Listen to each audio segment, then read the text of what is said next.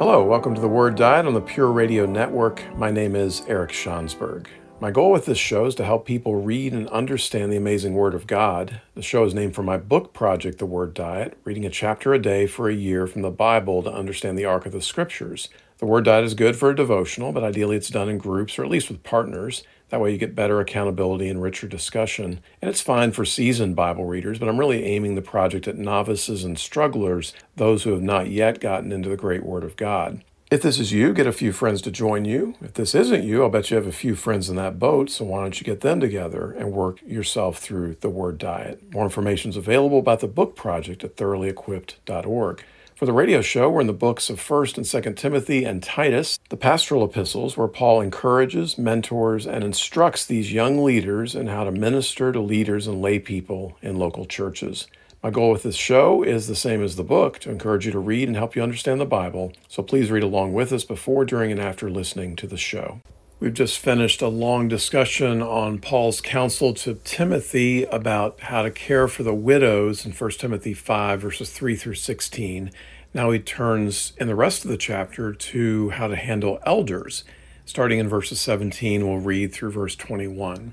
The elders who direct the affairs of the church well are worthy of double honor, especially those whose work is preaching and teaching. For Scripture says, Do not muzzle an ox while it is treading out the grain, and the worker deserves his wages. Do not entertain an accusation against an elder unless it is brought by two or three witnesses. But those elders who are sinning you are to reprove before everyone, so that the others may take warning. I charge you in the sight of God and Christ Jesus and the elect angels to keep these instructions without partiality and to do nothing out of favoritism. So we start with two phrases in verse 17 elders who direct the affairs of the church well, and those whose work is preaching and teaching. First of all, it's worth noting the word well, which indicates that Paul is looking for quality here, not simply warm bodies. But there's also an interesting translation issue here, both in chapter 5 and also referring back to Paul's description of elders in chapter 3, verses 2 and 5 in particular. Is this a reference to all elders, or is Paul imagining two different subsets of elders? There are elders who direct the affairs of the church, and there are those whose work is preaching and teaching. In the Reformed tradition, there are ruling elders and teaching elders, and I think de facto in many churches this is also the case, whether they have formal offices for it or not. It seems to me that elders should be able to teach, whether they focus on that or not is a different matter. If you're far enough in your walk and able to communicate effectively, then teaching is something everyone can do. Whether it's something they devote their energy and resources to might be another matter. Now, in the middle of verse 17, Paul writes about the elders being worthy of double honor, and this general principle is then supported by references in verse 18 to oxen, which cites Deuteronomy 25 4 and Luke 10 7 when Jesus speaks about laborers. And here Jesus is referring back to Leviticus 19 13 and Deuteronomy 24 15. As an aside, it's worth noting that by cross referencing both Old Testament and New Testament verses, this implies that both were treated as equivalent in terms of authority. Neither comparison is especially flattering, but both of them signal hard work. We use the phrase today, a workhorse, and also underlying the justice of adequate pay. On the one hand, chapter 3, verse 3, they're not to be a lover of money, but that's not an excuse not to treat them well enough in financial terms.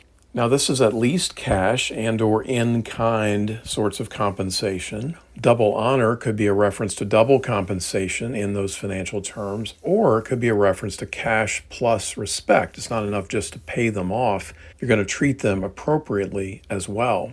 On the financial support of this, Paul is covering the financial support of widows and now church leaders.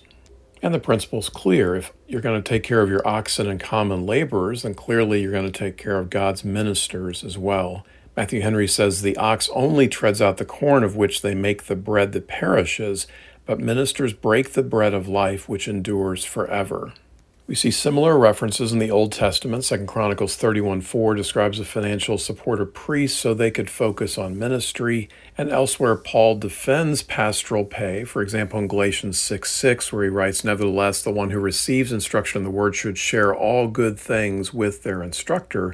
but many times he would personally refuse to be paid to avoid it as a stumbling block. Consider, for example, 1 Corinthians 9, verses 7 through 15. There's also at least an implied need and worth of respect and appreciation. John Stott comments on this. He says, We sometimes say or think that Christian workers need the appreciation only of the chief shepherd, but human beings are prone to discouragement and need to be affirmed. It's also worth noting that, particularly on the financial side of things, that the compensation could be either too great or too small. This does not prescribe an exact number, but Paul is saying that you could go either direction. It's not triple honor, and it's not single honor either. Verse 19, he moves on to another topic with respect to elders. Do not entertain an accusation against one unless it is brought by two or three witnesses. And notice he doesn't say convict them of it, he just says entertain. There's always going to be complaints. What do you do with them?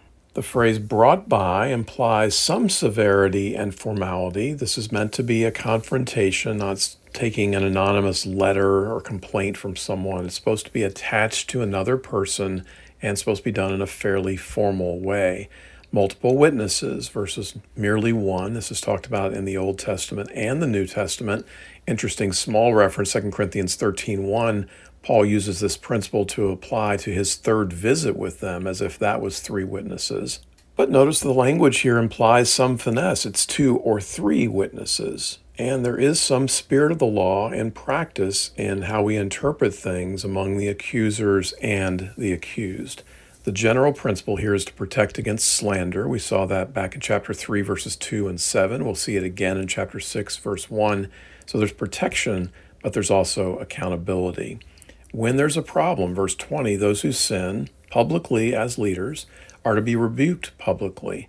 Matthew Henry says that the plaster may be as wide as the wound. And then Paul also adds, so that the others may take warning. So, a few principles in play here. Private sin should be dealt with privately, public sin should be dealt with publicly. The best example of this that I know of is in Galatians 2 11 through 14, when Paul confronts Peter in his hypocrisy toward the Gentiles. There's direct application to elders here, but we can certainly extend this principle as well in how we handle accusations against others. And notice both the direct and the indirect effects of this. It's addressed at leaders, but Paul knows that others will take warning. There are some incentives here that are direct and indirect for those who are tempted to engage in sin. And then finally, verse 21 I charge you to keep these instructions without partiality and favoritism. He's speaking in general terms, or at least in context, with respect to the elders. There should be neither favoritism or partiality for or against the elders. They should be held to higher standards because they're leaders, but there's a limit to that. Likewise, they're certainly not to be held to lower standards. Paul also adds, in the sight of God and Christ Jesus and the elect angels, language similar to what he'll do in 2 Timothy 4 1. And I think it begs the question why so solemn? Is it just the topic's importance? because so much is at stake. Their judgment is to be handled properly. James 3 1 promises a stricter judgment for teachers. Or maybe we should infer that Timothy has had particular difficulties in this arena, and so Paul uses the more sober language. Either way, an important topic not to be treated lightly. Okay, let's move on to verses 22 through 25. Do not be hasty in the laying on of hands, and do not share in the sins of others. Keep yourself pure. Stop drinking only water and use a little wine because of your stomach and your frequent illnesses. The sins of some are obvious, reaching the place of judgment ahead of them. The sins of others trail behind them. In the same way, good deeds are obvious, and even those that are not obvious cannot remain hidden forever. So, first of all, verse 22 do not be hasty, a word he used in chapter 4, verse 14. Here it's in the laying on of hands. He'll make the same reference in 2 Timothy 1 6 and it's with respect to, in context, choosing elders. He talked about exactly this in chapter 3, verse 6, warning against choosing recent converts. So, in other words, there must be a thorough screening to avoid all the above problems through patience and discernment. It takes time to observe the prerequisites that Paul has laid out in chapter 3. Another interpretation I've seen, and at least a decent application, is that this could be a reference to restoring people to membership in the church rather than merely refellowshipping. You're welcome to come back, but don't give them too much authority or put them in a position where they can cause damage too soon. Later in verse 22, he says, Do not share in the sins of others and keep yourself pure. It's possible he's referring forward to verse 23, but from the context, it looks like he's referring backward to verse 22a and the stuff he said before that. In verse 23, use a little wine. Stott notes that he's gone from saying, Keep yourself pure to keep yourself fit as he talked about in chapter 4, verse 8, spiritual and physical health and training are both important. Paul particularly links it to his stomach and illnesses, and this underlines the difficulty in that time of obtaining clean water and the medicinal properties of wine. Matthew Henry says wine should be used as a help and not a hindrance to our work and usefulness. This is not an endorsement of drunkenness, and it really isn't a proof text for drinking, even at all, since Paul is only making a medicinal reference at this point. One can certainly make a decent case for modest drinking, but this is not the verse to use to make that case.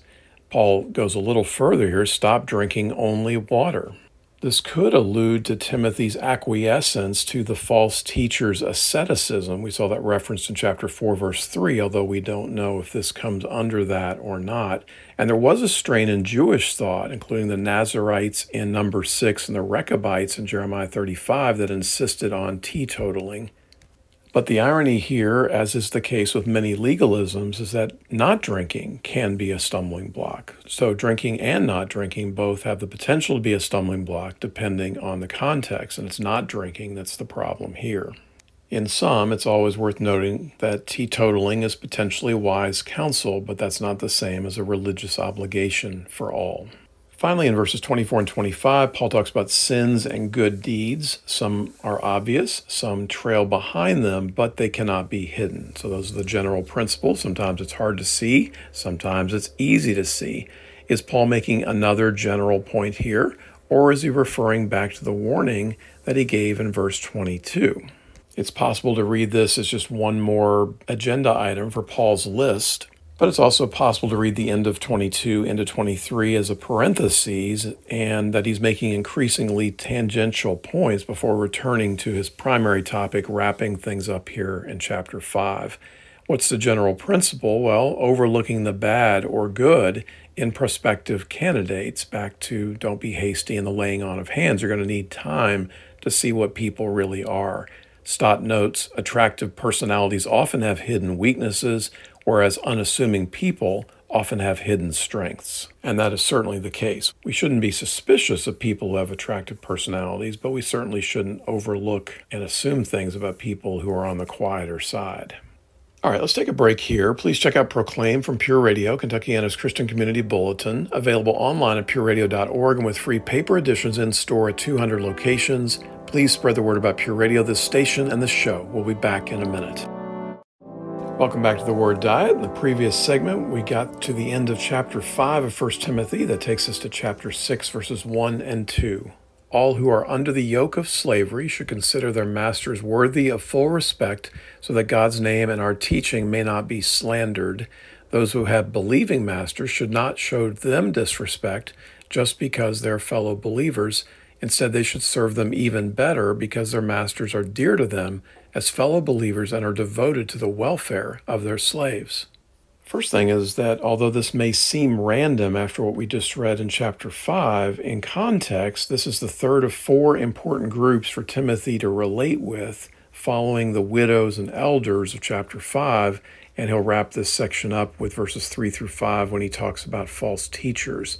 Verse 1 the slaves are defined as those who are under the yoke of slavery. This can also refer to indentured servants as well. We'll want to hold that distinction in mind because when Americans think of slavery, we think of slavery of a particular sort, but there were a variety of options available under Old Testament law and under contemporary practice. The phrase here, under the yoke, was a term used for animals, especially oxen, and was a figurative term for oppressive rule In contrast, you have the ministry of Jesus in Matthew 11, 29 and 30, where he promises the easy yoke. And the idea of slavery, of course, involves coercion, authority, and property, and this is distinguished from the idea of an indentured servitude, where I'm in debt or getting training for something and I sell myself to you for your use for some number of years to pay off a debt. Slavery is a denial of the dignity of the human person. Indentured servitude is a matter that is quite different. In any case, between slaves and masters, there is a social, legal, and economic chasm, but that's not the case spiritually. Paul writes about this elsewhere, most famously Galatians 3:28, there's neither Jew nor Gentile, neither slave nor free, nor is there male and female, for you are all one in Christ Jesus. And this is a really big deal in the early church when slaves and masters were suddenly in community together. So you see Paul addressing this in Ephesians 6, the end of Colossians 3, and in the great little jewel of a letter to Philemon. Back to verse 1, Paul says that all of them should consider their masters worthy of full respect. Ephesians 6 5, slaves, obey your earthly masters with respect and fear and with sincerity of heart, just as you would obey Christ. 1 Peter 2:18 Slaves in reverent fear of God submit yourselves to your masters not only to those who are good and considerate but also to those who are harsh. The Greek word for respect here is the same one used of widows in chapter 5 verse 3 and elders in chapter 5, verse 17, and of God in chapter 1, verse 17, and chapter 6, verse 16. So this is a high level of respect indeed. And the irony here is that slavery could easily reduce dignity and respect, but slaves were not to reduce the dignity of their masters. Stott observes every human being is worthy of honor, even pagan slave owners because they have been made in the image of God. Once we perceive the intrinsic worth of human beings by creation, and therefore recognize them as worthy of honor, all of our relationships are enriched and ennobled. And that goes for slave, master, or anything in between. Verse 1, Paul continues by giving a reason so that God's name and our teaching may not be slandered. Paul is also concerned about this in Titus 2, verses 9 and 10 Teach slaves to be subject to their masters in everything, to try to please them, not to talk back to them, and not to steal from them, but to show that they can be fully trusted, so that in every way they will make the teaching about God our Savior attractive. The direct application here is obvious, but there are some less direct applications here to lifestyle evangelism, work, and dealing with all sorts of secondary matters. Don't make them primary. Don't let things get in the way of the gospel. Don't put down stumbling blocks when so many are naturally available. In verse 2, Paul deals with a potential caveat. What about believing masters? And Paul says, no, you're supposed to not show them less respect. Later in verse 2, instead, serve them even better. Ephesians 6 6, obey them not only to win their favor when their eye is on you, but as slaves of Christ, doing the will of God from your heart. Colossians 3 22 through 24 Slaves, obey your earthly masters in everything, and do it not only when their eye is on you and to curry their favor, but with sincerity of heart and reverence for the Lord. Whatever you do, work at it with all your heart as working for the Lord, not for human masters, since you know that you will receive an inheritance from the Lord as a reward. It is the Lord Christ you are serving. Here in 1 Timothy 6, verse 2, Paul gives other reasons. Since those who benefit from their service are believers, they should be treated better and their masters should be dear to them. Walvoord and Zook observe they should redouble their efforts rather than reduce their service, or as Stott puts it, far from being an excuse for neglect, it should be a stimulus to service. It's interesting that there's no direct counsel here for masters, and that could just be the context, but it is dealt with elsewhere Ephesians 6, Colossians 3 and 4. And there is an indirect poke here that the master should be respectable. If another is commanded to give you respect, then the implied command to you is that you should be as respectable as possible. So, some general points as we finish out this section. First, in both cases, there should be hard work, and this is in opposition to his warnings against idleness in chapter 5, verse 13, and it was implied in the prerequisites for elders and deacons. Paul's strongest language on this is in 1st and 2nd Thessalonians, and you can check out my podcast and the coverage of the importance of work from a Christian worldview through those great books.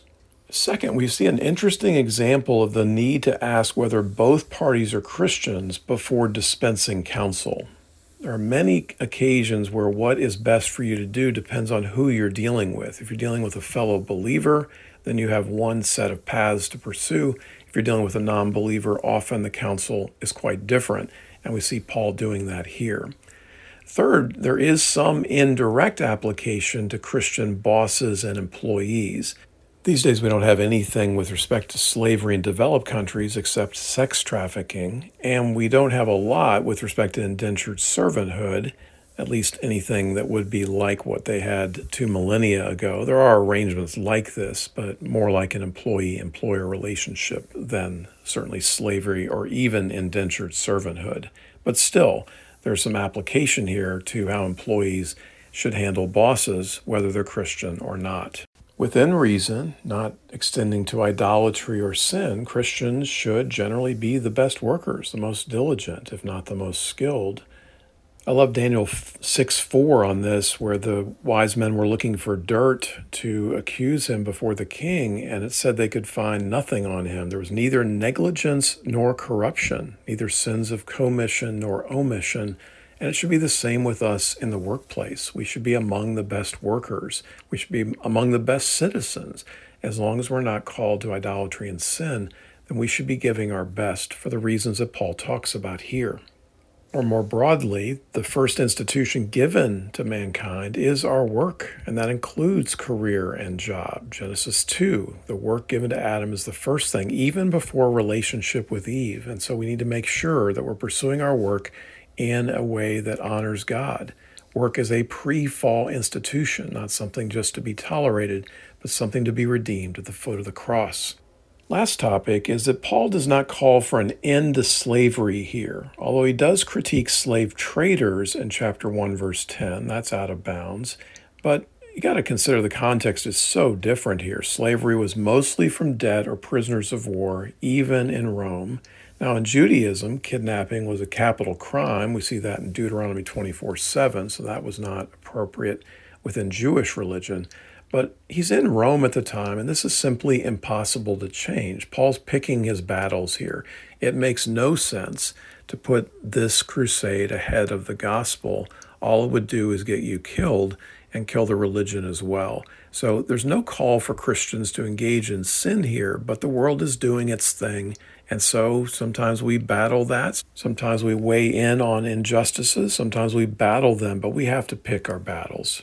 So there are practical and ethical considerations in such things, and especially when we're not in a position to change the institution.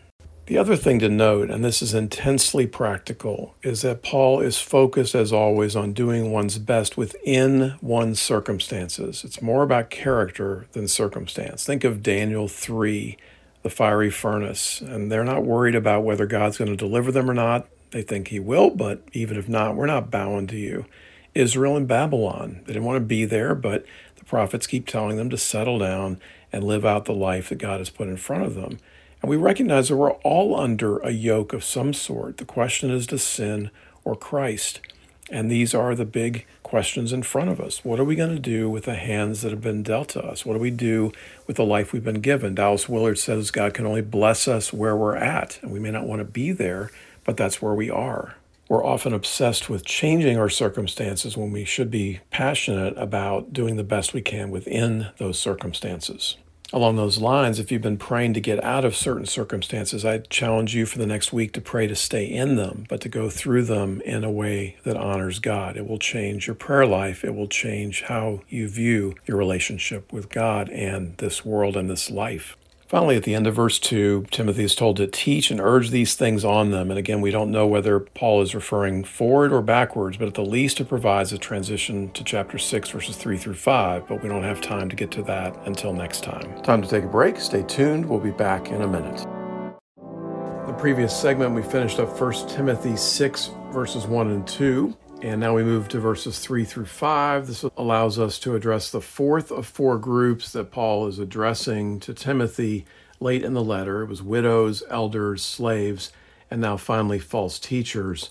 Another way to think about the structure of the letter is that from here to the end, there are five charges about false teachers, the Christian poor, the man of God, the Christian rich, and the churches.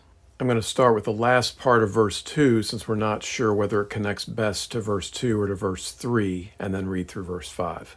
These are the things that you are to teach and insist on. If anyone teaches otherwise and does not agree to the sound instruction of our Lord Jesus Christ and to godly teaching, they are conceited and understand nothing. They have an unhealthy interest in controversies and quarrels about words that result in envy, strife, malicious talk, evil suspicion, and constant friction between people of corrupt mind who have been robbed of the truth and who think that godliness is a means to financial gain. So, false teachers, obviously the big theme, and it's a familiar one in 1 Timothy. We saw it in chapter 1, verses 3 through 7, and again in chapter 4, verses 1 through 3. It will appear again in 2 Timothy and Titus as well. Notice that he's also referring to both individuals, the reference to anyone in verse 3, and he twice in verse 4, and a group. Later in verse 5, he says, between men of a corrupt mind. And so this can be an individual problem, a group problem, or both. Barclay is very helpful in the context here. He notes that in the Christian church, compared to today, there were many wandering prophets, and the Christian service was much more informal than it is now. And we've talked about this how part of what Paul's doing in the pastoral epistles and in all of his epistles is laying out the structure of the church, the importance of beliefs, creeds, and the like. But Barclay also notes that the pagan society also was probably contributing to what Paul is critiquing here that the Greeks were known for having sophists or wise men who would sell philosophy. They talked and thought cleverly, and they were quite popular. Barclay says they were the equivalent of the modern pop star, and they competed with each other, which helps us understand some of the things that Paul is saying in this passage. Verse 3 says they were teaching false, literally different doctrines The Greek word here is heteros, meaning different. And verse 5, they have a corrupt mind. And this is in contrast to what they ought to be doing, which is in verse 3 to agree with the sound instruction of our Lord Jesus Christ and to godly teaching. The result of this is that they are conceited in verse 4. Barclay says his desire is not to display Christ, but to display himself. He's more concerned to gain a following for himself than for Jesus Christ. The second blast from Paul is later in verse 4 that they understand nothing. And then putting the phrases together, commentators have a lot of fun with that. One said that it means these people are conceited idiots or pompous ignoramuses. In any case, certainly self righteous with ignorance, and what a brutal combination that is. John Stott says this is strong language, but then the false teacher is guilty of a serious offense. For to disagree with Paul on this is to disagree with Christ. Later in verse 4, Paul says they have an unhealthy interest in, literally are sick about, controversies. Now, verse 3 had used the language of sound or healthy, and now he's talking about them being unhealthy. And they're into these controversies and quarrels, literally battles about words. Barclay says that they're into speculation and argument more than life. I think one thing that's interesting here is it does not deny some interest in things that are controversial and quarrelsome. It's an unhealthy interest that Paul is critiquing here. Now, sound again literally is the idea of healthy. It appears eight times in the pastoral epistles and nowhere else from Paul. So it's definitely on his mind here. It's the Greek word hygiaino, which is where we get the word hygiene from. It appears in the other letters, pastoral epistles, in a way that's worth quoting. 2 Timothy 1.13, What you heard from me, keep as the pattern of sound or healthy teaching with faith and love in Christ Jesus. And 2 Timothy 4.3, For the time will come when people will not put up with sound or healthy doctrine. Instead, to suit their own desires, they will gather around them a great number of teachers to say what their itching ears want to hear. And the result of all this is late in verse 4 into verse 5 references to fruit and pretty rough stuff here envy, resentment, strife, contention, malicious talk, evil suspicions when they should be trying to work on trust, and constant friction. In other words, they're very competitive, they're suspicious, they're going to hurl insults at each other when they're losing. And this is the very opposite of the truth and love. It's probably neither truthful nor loving. Matthew Henry says these eat the life and power of religion. Stott says it's a complete breakdown in human relationships. When people's minds are twisted, their relationships become twisted too. Later in verse 5, he uses the phrase, they've been robbed of the truth. Reminds me of Luke 8:12, where Jesus says, Those along the path are the ones who hear, and then the devil comes and takes away the word from their hearts so that they may not believe and be saved in the parable of the seeds. This implies they had the truth at one time and maybe passivity, not being alert, is causing them to lose it. They're falling prey to these false teachers. Later in verse 5, they think that godliness is a means to financial gain. Again, critiquing the false teachers. This appeared in chapter 3 and also in chapter 5, verse 17. It was certainly a problem at Ephesus. If you think back to Paul's time there in Acts 19, when he does the miracle with the slave girl, and everyone's upset because it's cutting into business. When Paul leaves Ephesus, he talks about the importance of greed and that he has nothing to do with it. Acts 20, verse 33 I have not coveted anyone's silver or gold or clothing. And so this is a really big deal to avoid greed, financial gain, to seek out the gospel for its power and its proclivity to give wealth. 2 Corinthians 11, 7, was it a sin for me to lower myself in order to elevate you by preaching the gospel of God to you free of charge? Remember that Paul makes the argument elsewhere. We just saw this in chapter 5 that people should be paid, but not paid too much, and they certainly shouldn't see it as a matter of financial gain. Paul often, to prevent stumbling blocks, would refuse money for what he was doing to avoid just this trouble, but now it's being held against him. He's not charging, and therefore people would say, well, that just shows he's not really worth any money. Ephesians 5 3, but among you there must not be even a hint of sexual immorality or any kind of impurity or of greed, because these are improper for God's holy people. So it's an interesting tension, right? The elders are deserving of money, but it, they can't be seen as in it for the money. 1 Peter 5 2, be shepherds of God's flock that is under your care, watching over them, not because you must, but because you are willing as God wants you to be, not pursuing dishonest gain, but eager to serve. Historically, we think of the sale of indulgences in the Catholic Church, part of which led to the Protestant Reformation under Martin Luther. Think of ministries today without public audits, unwilling to be transparent about their finances, or TV preachers and evangelists and harder core versions of the health and wealth gospel. All of this is going to set the table for what he's going to talk about in verses 6 through 19 with respect to money. But it starts with this blast against the false teachers, and that part of the problem is that they're into it for the money. If we're to sum up this passage, he's judging them on the basis of truth, the results they have, the terrible results with respect to unity, and their motivation that they were deviating from sound doctrine, dividing the church, and motivated by greed. As Stott puts it, they are heterodox, divisive, and covetous. So from here, Paul segues into how believers should deal with money. So we're getting to issues here of Christian stewardship and discipleship with respect to material possessions. But before we get there, let's take a break. If you're on Facebook, like Pure Radio and friend me there. Questions and comments are welcome on my Facebook. Previous episodes are available through podcast on iTunes, Spotify, SoundCloud, and so on. We'll be back in a minute. Welcome back to the Word Diet. In the previous segment, we covered 1 Timothy 6, verses 3 through 5, and now we're going to talk about verses 6 through 8. I'm going to throw in the last part of 5 to get the context as we move into the next chunk of this passage. He's talking about false teachers who, quote, think that godliness is a means to financial gain, but godliness with contentment is great gain. For we brought nothing into the world, and we can take nothing out of it. But if we have food and clothing, we will be content with that. So, verse 6 godliness with contentment is great gain, probably a phrase you've heard before. And again, it's in contrast to the end of verse 5, the gain that the false teacher is looking for, which is purely financial. This is reminiscent of what Paul said in 1 Timothy 4 8, that godliness has value for all things, and here that's including contentment. Now, a number of different words here and combinations that are of interest to us. First of all, godliness and contentment, and they should be matched together. If you're godly, then contentment goes with it. Contentedness probably implies godliness, but certainly the other way around.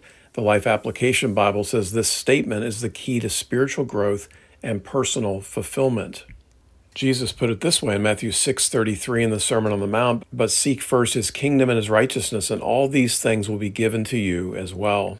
On the idea of gain, this includes both legitimate material blessings, remember he just talked about paying the elders back in chapter 5 verse 17, and at least spiritual blessings. Probably the most powerful expression of this is at the opening of Ephesians chapter 1 verse 3, praise be to the God and Father of our Lord Jesus Christ, who has blessed us in the heavenly realms with every spiritual blessing in Christ. And again, this is in contrast to what we talked about in verse 5, illegitimate material and false spiritual gains, at least from the false teacher's perspective. Psalm 37 16, better the little that the righteous have than the wealth of many wicked. Walvoord and Zuck say godliness does not give financial gain, it itself is gain when accompanied with contentment. So, financial gain can be part of it. We'll talk about this as we move through 1 Timothy 6, but the overarching answer is spiritual contentment, spiritual gains, if you will. And in this, it's ironic that he's talking about both contentment and gain. Contentment is being content with what you have, gain implies you're getting more. And so, sort of an interesting phrase here that contentment is a form of gain. Now, the idea of contentment here is literally self sufficiency. And it's a different word than that which is translated by the NIV as content in verse 8.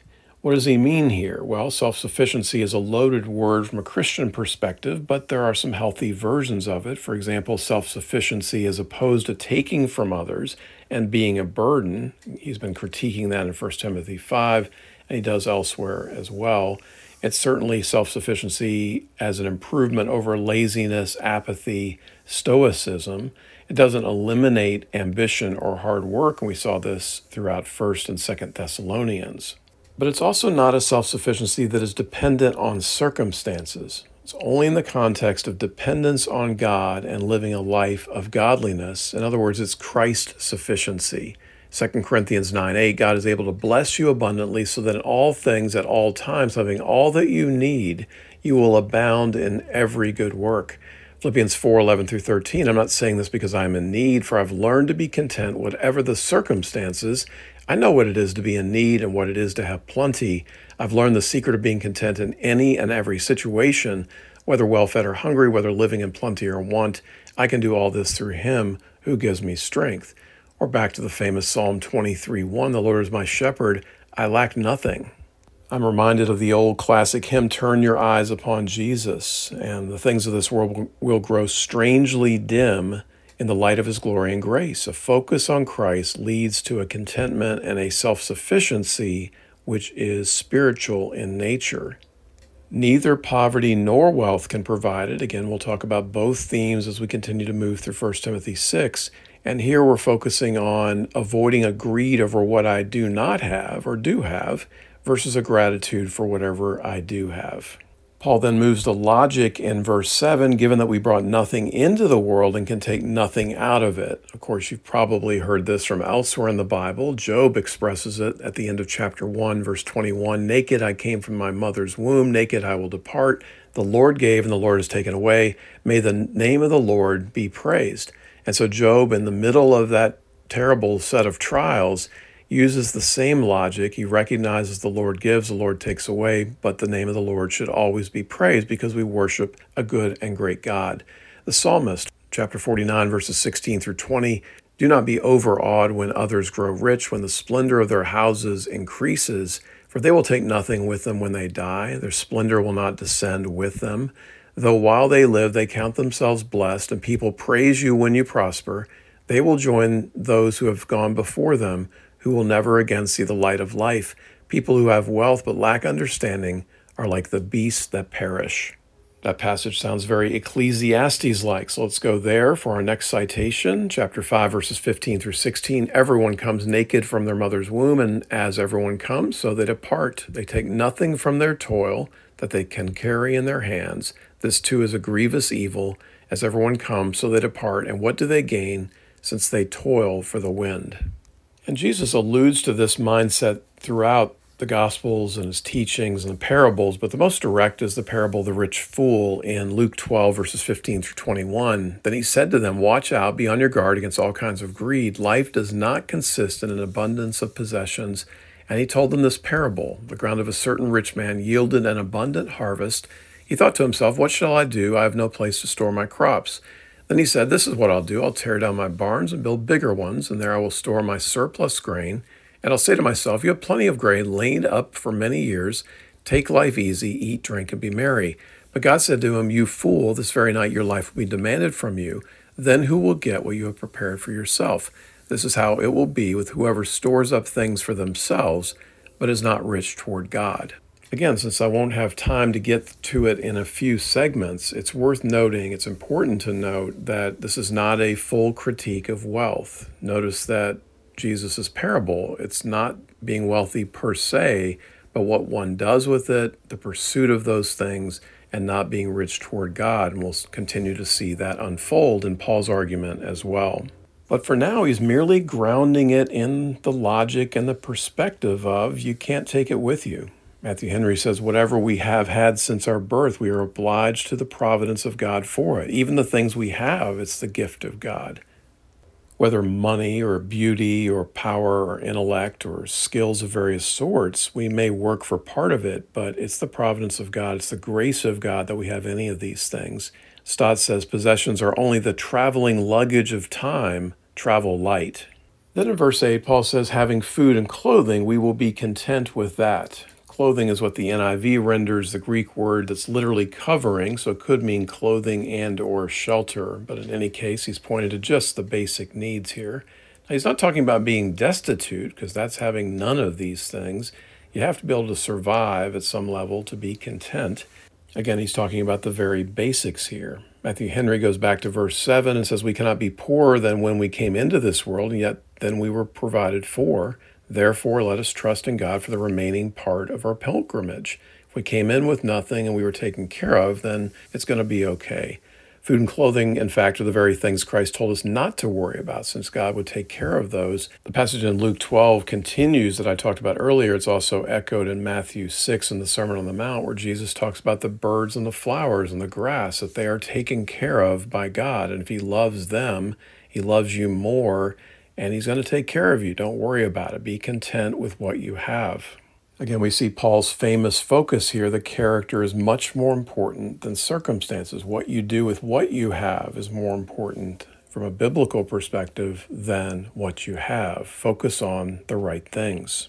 A couple of caveats as we finish this section. Barclay notes that it is not that Christianity pleads for poverty. There is no special virtue in being poor or in having a constant struggle to make ends meet.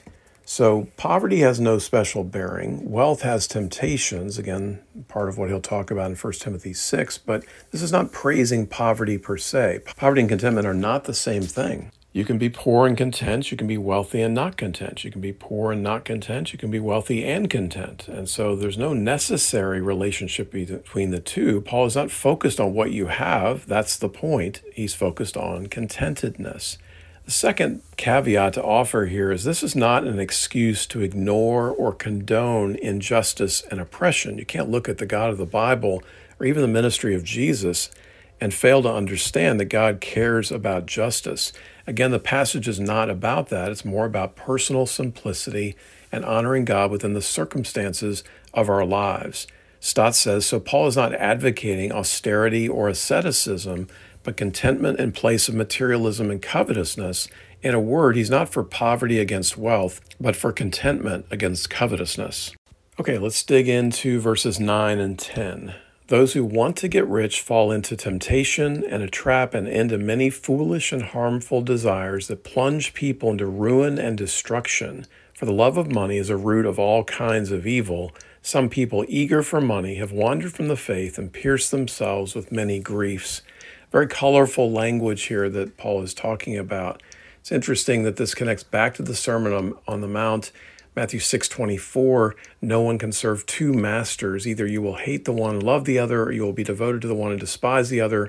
You cannot serve both God and money. very much connected to what he's talking about here. In a way, maybe he's connecting it back to slavery, his discussion in 1 Timothy 6, verses 1 and 2. Matthew Henry notes that moving from verses 6 through 8, where he talks about the excellency of contentment, now in verses 9 through 10, he's talking about the evil of covetousness. The subject, verse 9, people who want to get rich, also redefined later in verse 10 as some people eager for money. Walvoord and Zuck describe this as two sides of the same coin. They want to get rich, they're eager for money. Now, this is not the same as those who are rich or those who have money necessarily. And it's also a subjective thing. It'll be much more objective when he talks about what the wealthy should do in verses 17 through 19. Here it's not about what you have as much as your attitude toward wealth that is the issue. It's not possessions, but attitude that is being critiqued here. Matthew Henry notes that people may have money and yet not love it. And of course, it's also true vice versa. Now, the text here implies that this audience doesn't have much money, but these principles certainly apply universally, even if in context we're still talking about the poor.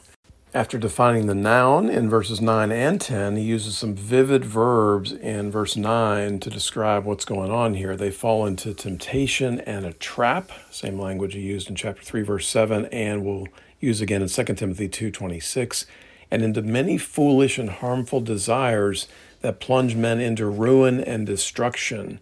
Two great verses on this Proverbs 30, verses 8 and 9. Give me neither poverty nor riches, but give me only my daily bread. Otherwise, I may have too much and disown you and say, Who is the Lord? Or I may become poor and steal, and so dishonor the name of my God. In both cases, right, it's that money has too high of a priority, whether rich or poor. Ecclesiastes 5:10 Whoever loves money never has enough. Whoever loves wealth is never satisfied with their income. This too is meaningless. We certainly see this in the Bible. It starts with Adam and Eve in Genesis 3, maybe the most vivid example and sad example, since if he just waited a little bit longer, it could have been his, is in Joshua 7 with Achan. You have Micah in Judges 18. That's an obscure story, but powerful. And of course, Judas and his greed, and Ananias and Sapphira with the early church in Acts 5. On the temptation of it, the irony is that the Lord's Prayer includes a desire not to be put into temptation, but here, with respect to money, one puts oneself in that position. 1 Corinthians 10:13 No temptation has overtaken you except what is common to mankind and God is faithful he will not let you be tempted beyond what you can bear but when you are tempted he will also provide a way out so that you can endure it the problem is that with the pursuit of wealth, people seem to be volunteering for the temptation because of the allure of wealth. God's not going to put you in that position, but we often do put ourselves in the same position. The result of this is foolish and harmful. It's bad for you and it's silly and indefensible on top of that. Also puts you into many harmful desires. Greed is a sin itself, which can be defined as idolatry, Ephesians 5 5, and it certainly easily leads to other sins and finally can plunge men into ruin and destruction, a metaphor for sinking and drowning in this life. And it's a disaster in this life and destruction in the future for eternity.